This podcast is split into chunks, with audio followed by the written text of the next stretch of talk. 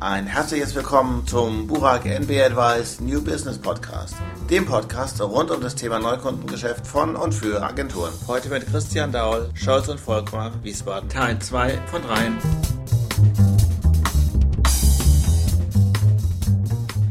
Ich habe ja immer so bei dem, bei dem gesamten Internet so ein bisschen das Gefühl, da wird so jede Woche, wenn nicht jeden Tag, eine, neue Sau durchs Dorf getrieben. Und ich habe außerdem den Eindruck, dass da viele Dinge, die in Wirklichkeit sehr klein sind, aus unterschiedlichen Gründen irgendwie aufgeblasen werden ohnehin. Das stelle ich mir dann ganz schwierig vor, weil man die Dinge ja auch unterscheiden muss in irgendeiner Form und weil man ja auch dem Kunden irgendwie einen Ratschlag geben muss, geh in diese Richtung und geh in die andere Richtung. Aber da würde ich gerne wissen, wie man damit umgeht. Erstmal kann ich die Beobachtung verstehen. Also, also Second Life ist so das Beispiel. Ja, ja, das Paradebeispiel sicherlich. Aber ich sage mal, die grundsätzlichen Hintergründe, warum Dinge so sind, wie du sie schilderst, das sind eigentlich aus meiner Sicht die, dass zum einen das Medium ja eigentlich ein Stück weit auch überfordert wird. Und der nicht Muster ist nach wie vor die Klassik. Genau, ich will das zumindest anteilig und in der, in der, in der Gesamtwahrnehmung ist, ist die Klassik natürlich sozusagen immer noch Leitmedium. Und ich glaube einfach, dass man eine wahnsinnige Ungeduld hat und auch das Medium ein Stück weit überfordert. Es ist wirklich für alle Beteiligten Learning by Doing. Und ich glaube, das muss man auch Kunden immer wieder ganz offen sagen. Natürlich gibt es bestimmte Kanäle, die schon recht etabliert sind, aber es gibt eben genauso viele Dinge, die, wie du sagst, über Nacht entstehen. Aber da ist in allem immer ein Hype drin, weil natürlich die Vergangenheit hat eben gezeigt, du musst ganz schnell ganz relevant sein, damit du möglichst viel Anteile von dem dann hoffentlich sich entwickelten Markt auch bekommst. Und ich glaube, da, das macht das Internet insgesamt etwas hysterisch. Aber das kann man natürlich nicht ausknipsen, weil es an der Gier der Leute auch hängt.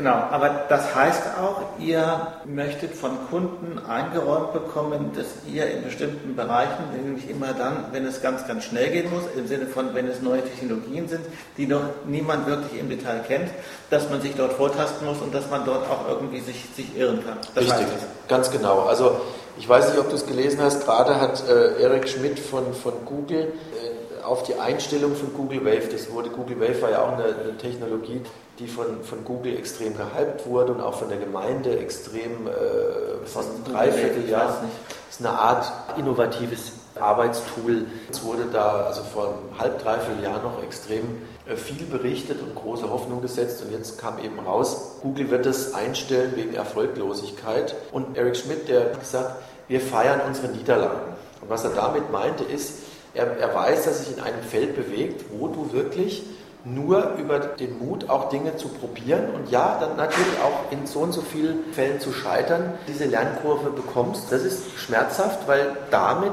dann auch Gelder verloren gehen. Ja, das muss man auch Kunden sagen. Ich würde noch mal gerne kurz auf ein anderes Thema kommen, wo ich nicht genau weiß, ob du da so tief drin bist. Das Thema Einkauf bei ja. werbungstreibenden Seiten. Der Einkauf hat ja mittlerweile eine relativ große Macht. Und mein persönlicher Eindruck ist, dass die relativ gut Bescheid wissen über die klassische Kommunikation. Beim Thema Internet habe ich das Gefühl, dass die dort relativ schwach noch sind. Es, es ist wahnsinnig davon abhängig, welche Expertise grundsätzlich in dem Haus schon vorliegt. Also es gibt Kunden, wie wir sie betreuen, beispielsweise Otto, da ist die Internet-Know-how extrem ausgeprägt und da ist für nahezu alles eine Benchmark-Größe vorhanden. Dennoch glaube ich, ist es so, dass Internet ja projektbezogen abgerechnet wurde. Und so hat sich eher schon schon früh, so, früher so ein Gefühl dafür entwickelt, was Projekte im, im Digitalen eigentlich für eine Wertstellung haben. Es gibt natürlich jetzt neue Dimensionen, die man schwer berechnen kann, zum Beispiel eben, was ist ein, ein Fan auf Facebook wert und was, was, wie berechne ich eine Agentur oder wie verrechne ich mit einer Agentur, wenn sie es geschafft hat, mit einer Maßnahme meinetwegen 10.000 Fans auf Facebook zu schaufeln. Wie, äh, möglicherweise das, ähm, wird so sein, dass bestimmte quantitative Dimension, die man in der Klassik hat, dass die sich ins Web niemals so übertragen lassen werden,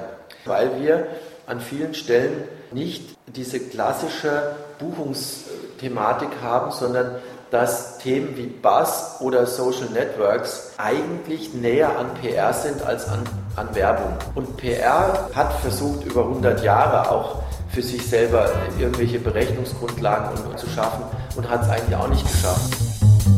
Viel Spaß beim nächsten Teil.